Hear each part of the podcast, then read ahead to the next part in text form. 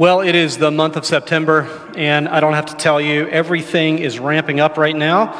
There's a lot going on, a lot launching. School is underway.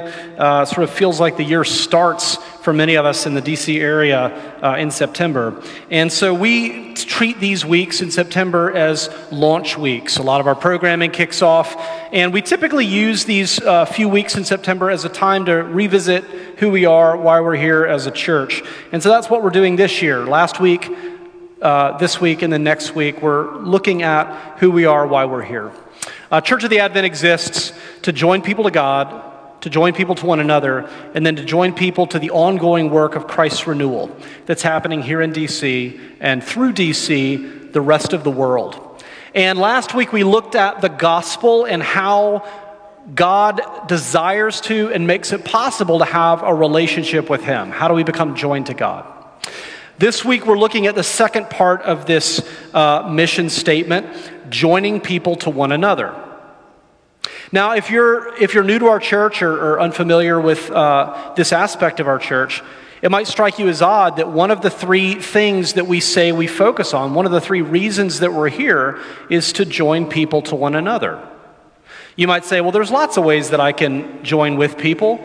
Now, with the internet, there's even more ways to join with people. Why would I need a church to help me join with other people? And why would a, an institution like the church make that one of the main three things that they focus on with all of their time and energy and money and everything else?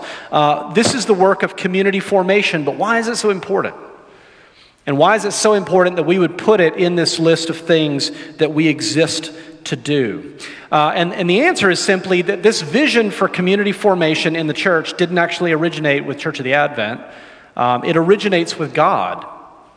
Uh, it's God's original vision for humanity. And it was always God's vision for humanity from the very beginning.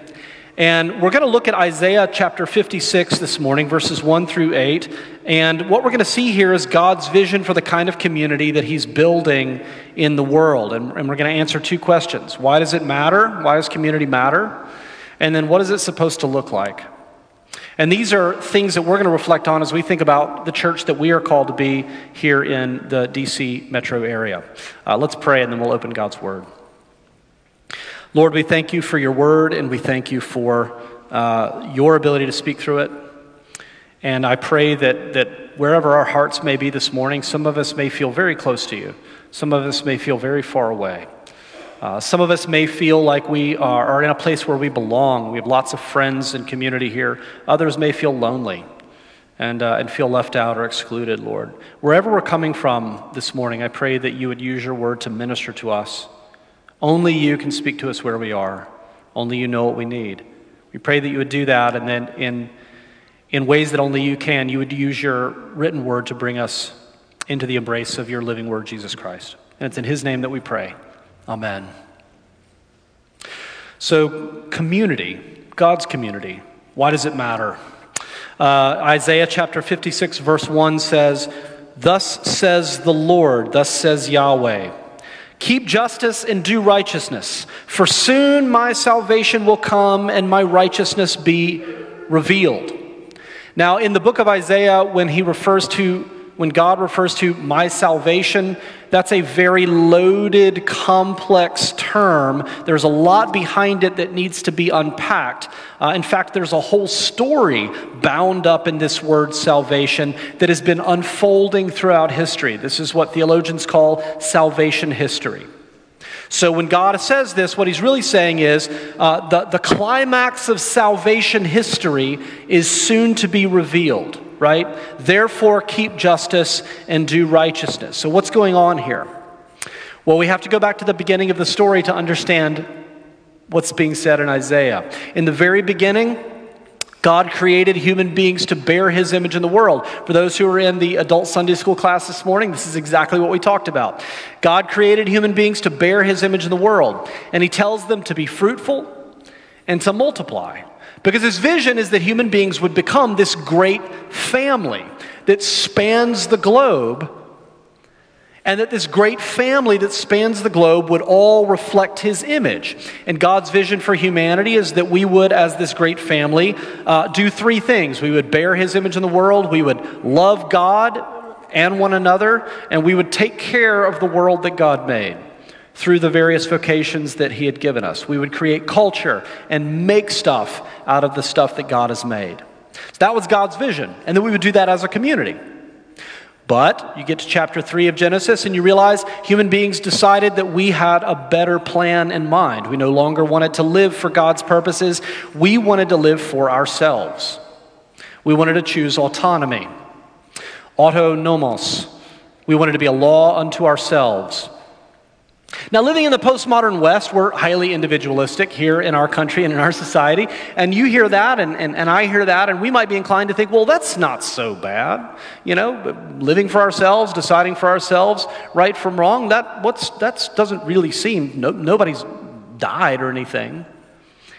And then we begin to reflect on the reality of what's happening here. What we need to understand is that God actually created us to live and to work together. That that was God's design from the very beginning was that we would live and work together with him and one another in community. And a great analogy is to think of a symphony orchestra. How is it that an orchestra is able to create such beautiful music? How is it that an orchestra is able to play a symphony together? On the one hand, each musician has their own instrument. They play their own part, they have a kind of individual identity. But in order to make this beautiful music, they all need to do two things. They need to play their part with their eyes fixed on the conductor, who is God. And they all need to play according to the same sheet music. Everybody has the same sheet music. And so God's vision was a lot like a symphony orchestra. We all play our individual part in life depending on how, how God has made us and wired us and the vocation that He's given us. But we are all meant to live out that vocation with our eyes fixed on the great conductor, who is God. And we live our lives according to the sheet music of God's purposes for us and for the world.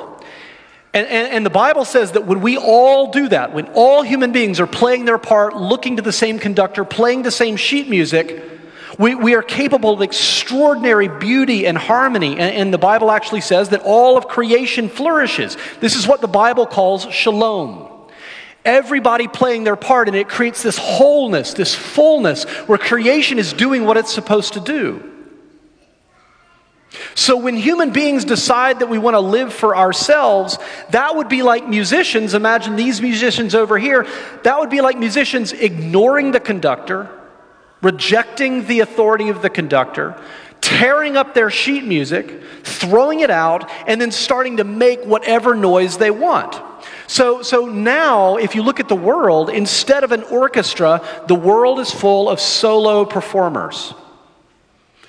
It's an almost it's a it's an ever-growing number of billions and billions of solo performances. Everyone performing on their own tiny little stage for their own tiny little audience. And the result is that everything starts to come apart. The relationship between God and humanity starts to come apart. The relationships between people start to break down. Nations have to be established, and national borders have to be secured and protected. And nations war against other nations over limited resources, and societies are riven by injustice and exploitation and violence and racism and classism and all of the other isms that cause such misery. And we even see this in our closest personal relationships as the song, as the symphony gives way to discord and chaos. We see that in our most treasured relationships. We all want people in our lives who know us and love us, and yet think about your closest relationships, the people that you most love. The path of least resistance in any relationship is to come apart. In other words, if you don't pour time and energy and effort into your relationships, the path of least resistance is that they will come apart. Right, so we have to pour energy into sustaining them. And even the best relationships include conflict and strife. Right? This is all because of the discord of the fall. And so the Bible tells us that this is where it all originates. And it says that this is all a result of the fact that we've chosen to live for ourselves instead of God. Right? That's the fall. But the story didn't end there. God didn't abandon his plan for this great community. Instead, he begins to build a new community. He comes to Abraham and he says, I'm going to start the creation project over with you. I'm going to I'm going to bless you. You're going to have a lot of descendants. I'm going to turn them into a great nation. They're going to be my people and I'm going to bless all of the nations of the earth through this community. This is going to be my community in the world. It's going to be what failed to happen the first go around with Adam and Eve, I'm going to start over with you. And yet, we all know the story if you read. Uh, again and again, this new community is formed. They're called Israel, but they fail to be the kind of community that God called them to be. And they fail again and again and again. Instead of blessing the nations, they become like the nations. So, by the time we get to the prophet Isaiah, it all seems pretty hopeless. In the first few chapters of Isaiah, we see that, that God is looking to this community to be a, a place of peace and justice but instead, he sees violence and bloodshed and injustice. And he brings judgment on his people. He allows Jerusalem to be destroyed. And it looks as though the, the, the story is going to end in failure.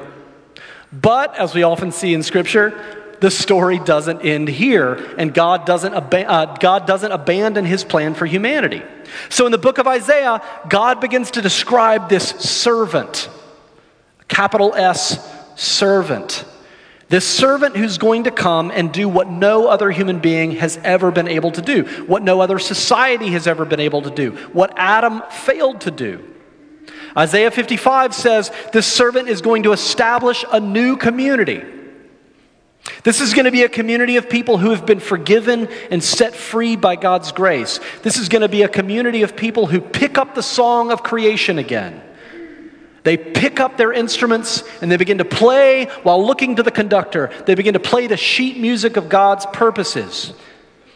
They begin to live a life where they love God and they love one another, and they begin to be a blessing to all the nations of the earth by drawing them into relationship with God. And, and you're reading this and you're thinking, well, this is amazing. Who is this servant? When's this community going to be established? And for centuries, Religious leaders debated and wondered who is this servant? When is the servant coming? What is this community going to look like? And everybody had their idea of, of when it was going to happen and what it was going to be like. Until one day, a young man enters a synagogue in Nazareth. And as was his custom, he takes the scroll of Isaiah and he unrolls the scroll and he finds the place where it talks about this community. And he finds the place where it talks about this servant who is going to make this community possible and the salvation that this servant is going to bring to the whole world. And he reads these verses aloud in the synagogue. And then he rolls up the scroll and he hands it back to the attendant, and everybody is waiting to hear what he's going to say. And he preaches the shortest sermon in history. Today, this scripture has been fulfilled in your hearing and everybody's amazed and they know exactly what he's saying. Jesus Christ is that servant Isaiah promised would come, which means what about the church? The church, the community that Jesus is establishing, the church is the fulfillment of this prophecy in Isaiah. This is the new community described in Isaiah chapter 56, which we heard read a moment ago. We are the Jesus community, the one that Isaiah promised would come. But the story doesn't end there, right? If you keep reading in Isaiah, the final few chapters of Isaiah, you see that this community is established. But ultimately, this isn't just about blessing this community. God's salvation and blessing extends through this community to the whole world. And, and, and the vision gets so big that it can only point to one thing the consummation of all of history the new creation. So, if you keep reading Isaiah, you see that we as the church have a part to play in the coming of this new creation. So, we take all of that and we come back to the first verse, right? Do justice and righteousness because my salvation is hand. What's God saying? We're, we're approaching the climax when I'm going to bless the whole world. Now, this community has been established. Keep justice and do righteousness and do all of these things that I'm telling you. Why? Because you, as the church, are meant to be a living preview of the new creation that I'm bringing into the world. When people look at you, they're meant to see a shadow, a hint, a glimpse of what will ultimately be true of the whole world. So that's why he's saying, do these things, be this kind of community. I want to show the world what I'm doing. So that's why our community matters so much. That's why the church is so unique. Is the church alone is the only institution that is meant to be a living preview of all that God is doing in the world. Right? So, this is why, you know, in the postmodern West, we're so individualistic that we tend to think of salvation as kind of a personal thing. Uh, you know, I come, I say the right words to God, God forgives me, and then I get right with God. But the Bible simply doesn't have that category. The Bible deals with it entirely in terms of community formation. Jesus dies on the cross so that we can be joined into this new community. God is bringing salvation through this new community. So, so the point is this if you want to experience this kind of inward renewal, the, the, the, the, the impact of God's saving presence in the world, if you want to be taken up in this story of salvation, you have to immerse yourself in this new community, which is the church. And you know, on a very practical level, that doesn't just mean listening to sermon podcasts and worship music in your car or on your headphones. It means pouring yourself into this community that God is establishing. It means serving and investing time and energy uh, because this is how God works in the lives of his people. Right? If you want to experience God's saving presence in your life, it happens through this community that we read about in Isaiah chapter 56. So that's why it matters so much. What's this community supposed to look like? What is our community called to look like in the world? This community is, is meant to present the world, as we said, with an alternative to what they see everywhere else.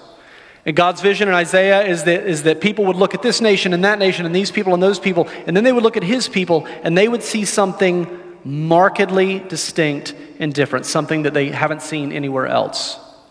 And that they would be drawn in like moths to a flame right? They would be they would be they would be drawn in. They would be they would be captivated by the beauty of what they see among god's people. So what is it supposed to look like? Well here's some of the marks of this new community. Isaiah 56 1 through 8 is almost like a charter right? Here are the qualities that mark this community as distinct. Number one in the rest of the world it may be normal for there to be immorality injustice and oppression in the rest of the world, it may be normal for the strong to trample the weak. Not so in my community, God says. He says, when people look at my community, I want them to see justice and righteousness.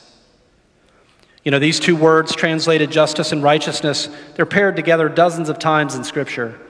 And uh, together, they call for two things that we don't often see held together these days uh, personal holiness and social justice. And the relationship between these two is explained by the Bible scholar Alec Motyer. He says it this way He says, Righteousness means being in right relationship with God and therefore being committed to putting right all other relationships in life. My vertical relationship is put right, and I am therefore, as, an, as a part of that, I am compelled to put right all horizontal relationships in my life, in my family, in my friendships, in my neighborhood, in my city, in the world. And, and, it's important to note that because typically these days in our society, churches tend to emphasize one over the other, which is very easy to do. It's, uh, you know, there are some churches that tend to emphasize personal holiness and the need for, for preaching the gospel and seeing people put in right relationship with God and then living righteous lives as a result. But those same churches tend to get pretty uncomfortable when we talk about social justice because the word justice can mean so many different things and not all of them biblical. And so it's easier to avoid that language. On the other hand, there are churches that tend to emphasize social justice and they tend to get uncomfortable with the language of personal holiness because it can often sound pious and judgmental, and so it's easier to avoid it.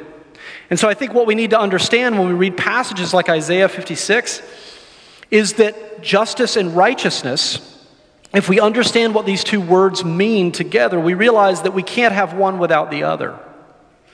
Right? We can't have a right relationship with God unless we're seeking justice and caring for the fatherless and the widow and the immigrant in our midst.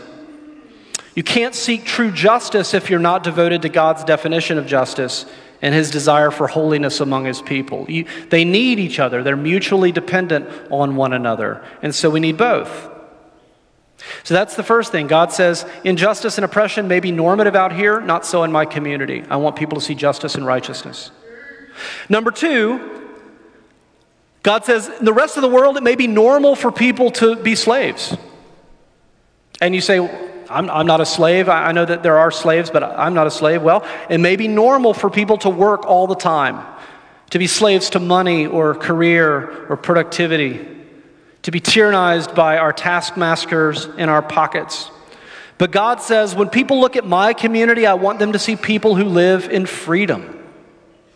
When people look at my community, I want, I want them to see people who keep my Sabbath you say, well, that's kind of a weird thing to focus on. Of all the things that you could say, keep my Sabbath. What we need to understand is keeping the Sabbath is a shorthand way of talking about a lifestyle of covenant faithfulness. Right? So here is a Sabbath keeping lifestyle. People who place their highest priority on worshiping God on the Sabbath, and then they structure the rest of their week around that. People who are willing to make less money who are willing to be less productive, who are willing to risk uh, being passed over for promotions because their priority is on their relationship with God and their family and their kids and their friends. A Sabbath keeping lifestyle means rejecting the, the breakneck speed, the fast paced lifestyle. It means ruthlessly eliminating hurry, to quote the title of that book. It means a lifestyle that prioritizes rest and spiritual health and comes out of a place of rest. And you say, well, that sounds entirely unrealistic. You don't know anything about my life. God is saying, yeah, it is unrealistic because it's normative to do the opposite. That's the thing that sets this community apart. And by the way, this doesn't just mean doing this for ourselves in our own lives, it means ensuring part of Sabbath observance in the Old Testament is making sure that the people around you are able to live this way as well. It particularly talks about servants and, and hired hands. Make sure they're not working either.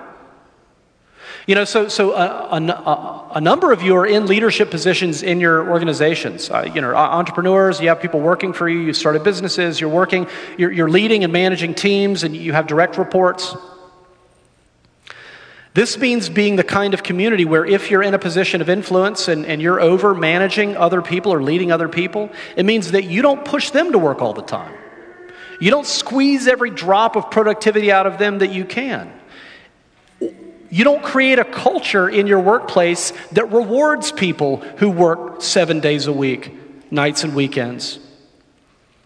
It means that you actually create a culture in your workplace that allows people to rest and spend time outside of work. You allow them to take the time off they need to be with their family, to be with their kids, right? If somebody's sick, you give them the flexibility to do that. All of that is implied. God says when, when, when, when the world looks at my community, I want them to see those kind of people, those kind of workplace cultures. Number three, in the rest of the world, it may be normal for communities to exclude others for all kinds of reasons. But God says, I want my community to be a radically inclusive community to all who desire a relationship with me. You know, there's a lot of talk about inclusion, but God says the only way we can be truly inclusive is if it's people who are completely devoted to me. The only way we can truly welcome in the nations is if those nations allow me to welcome them into my presence first. And he gives two examples of people who would have been treated like outsiders at the time this was written. Two sort of primary examples of people who would have been excluded eunuchs and foreigners. Eunuch is a kind of catch all term for people who are not called to marriage and family for a variety of reasons. Jesus in Matthew chapter 19 actually refers to different kinds of eunuchs. Some are eunuchs by choice. They have chosen essentially career over family. They've said, I want to focus on my career. I don't have time for marriage and kids. I'm going to focus on my career. So, in the ancient days, there were uh, certain positions in the highest positions of power that you could only attain if you allowed yourself to be castrated as a man. And so people would say, okay, I'm going to do that. Sometimes it was forced upon them, uh, but, but many other times they did it by choice because they wanted to attain those highest positions of power. So, this would be people who have chosen family, uh, chosen career over family. Some are unmarried even though they really want to be married. You know, some, some live in kind of unwanted singleness. Some uh, are, are, uh, have been born with certain conditions that mean they're, they're not going to get married or they can't have kids. Uh, and then others, Jesus says, are actually single by choice. They're, they're single like Jesus was single. They're single like Paul, the Apostle Paul was single. They're single because they want to devote themselves exclusively to the work of the kingdom of God. And so God is saying to all of these people, to all of these who, who lived in a world, by the way, where if you didn't have a nuclear family, you were thought of as a total failure. It was like a death sentence. Your only legacy, your only way of having significance was, the, was your children, your offspring. That's where all of your meaning was to be found. But God is saying to all of these people, this is the place for you. Right? If you fall in any of those categories, this is the community for you. If you don't have a nuclear family, in the church, you're going to find spiritual moms, you're going to find spiritual dads, you're going to find spiritual brothers and sisters and sons and daughters and aunts and uncles and nieces and nephews. You're going to find all of the family members you could ever want. If you feel like your life is meaningless because you've not been able to have kids for whatever reason, God says, I can give you a name better than sons and daughters. What he means by that is, I can give you a source of significance. I can give your life meaning in a way that goes way beyond sons and daughters in this community. You know, there are many in our culture these days who are who, who increasingly see the nuclear family as an outmoded way of, of doing life. And so there's a push now, a growing push, to sort of abolish the nuclear family as, as, as normative. So for some, and I've heard some people in our, our church have sort of said, you know, when I go to work, being married with kids feels archaic. Fe- I feel like I'm, I'm old fashioned because I'm, I'm married and have kids. And uh, it feels like an outmoded way of life. But then also in churches, there can be this swing way far in the other direction where there's this overemphasis on marriage and family is the only viable way to be a fully formed adult. Right? Where if you're single, then you're sort of treated, you're kind of not a kid, but you're not treated like a, a fully formed adult. You're sort of in a, you're on deck for adulthood, but you've got to find somebody to marry. Right? Now, nobody would say that, but I think in a lot of churches, that can be the implicit message. And, and I think this is saying that, that in the church we need to push against both errors.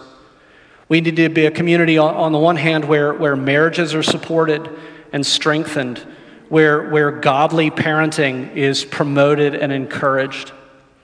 Right? But on the other hand, we need to uh, be a church where singleness is upheld as a complementary and, in fact, necessary, and if you were to ask the Apostle Paul, maybe even preferable calling that exists alongside marriage.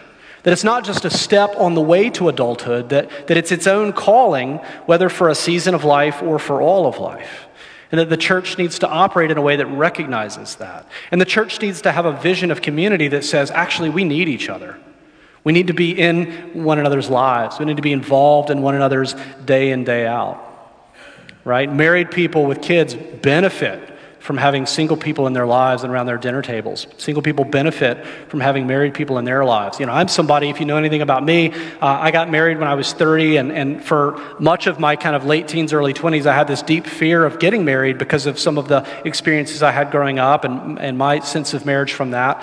And, uh, and the thing that God used to heal that in me and to give me a vision for what marriage could be was uh, several married couples who I became friends with through church and, and seminary who just opened their doors to me. And so for several years, I just got a front seat to these marriages. I got to see fights, I got to see squabbling with kids, I got to see parenting, I got to see uh, people who love each other and live life together. I, I got a vision for what it could be like. And that deeply healed my whole sense of things. I overcame my fear of marriage and commitment. And I think that's how God prepared me to enter into marriage with my wife and uh, parenting with my kids. God used those married couples in my life. And so uh, I, I've personally experienced the benefits of that. And I see again and again and again in our community the beauty of people, regardless of whether you're grandparents Parents with young kids, married with, with no kids, single by choice, single not by choice, that all the different people in the different lifestyles, the more we are intermingling, the more we are sharing our tables and our lives with one another, the, the, the, the richer and the deeper and the more, I think, like the Isaiah 56 community we will be. And then we have this final category of foreigners.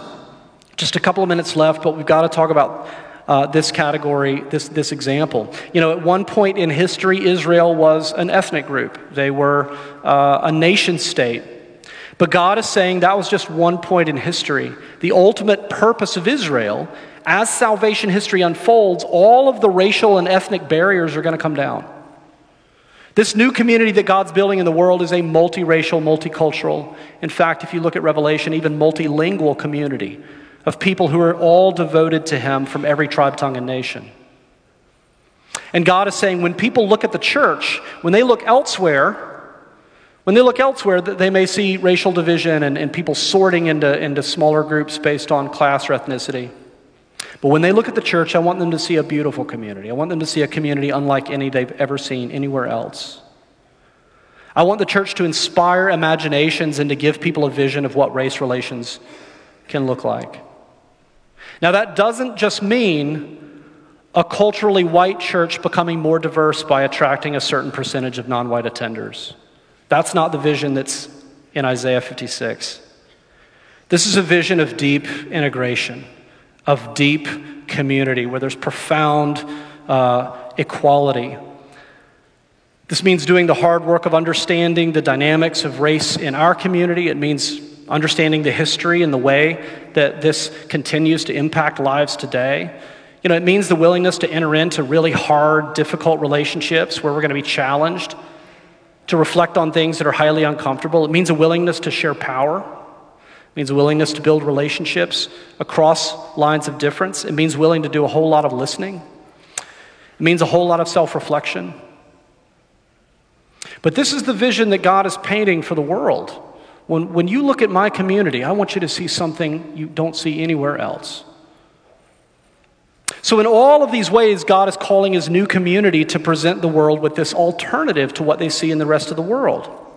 And you ask, okay, well, what's the application here? Well, it, does this mean that we just need to get to work? Well, there's more. There's more than that. This is not something that we can do in our own strength. That's the point right? This vision feels unrealistic, and that's because if we rely only on ourselves, it is unrealistic. In Acts chapter 8, there's a man who is both a foreigner and a eunuch, the ultimate outcast, according to Hebrew culture.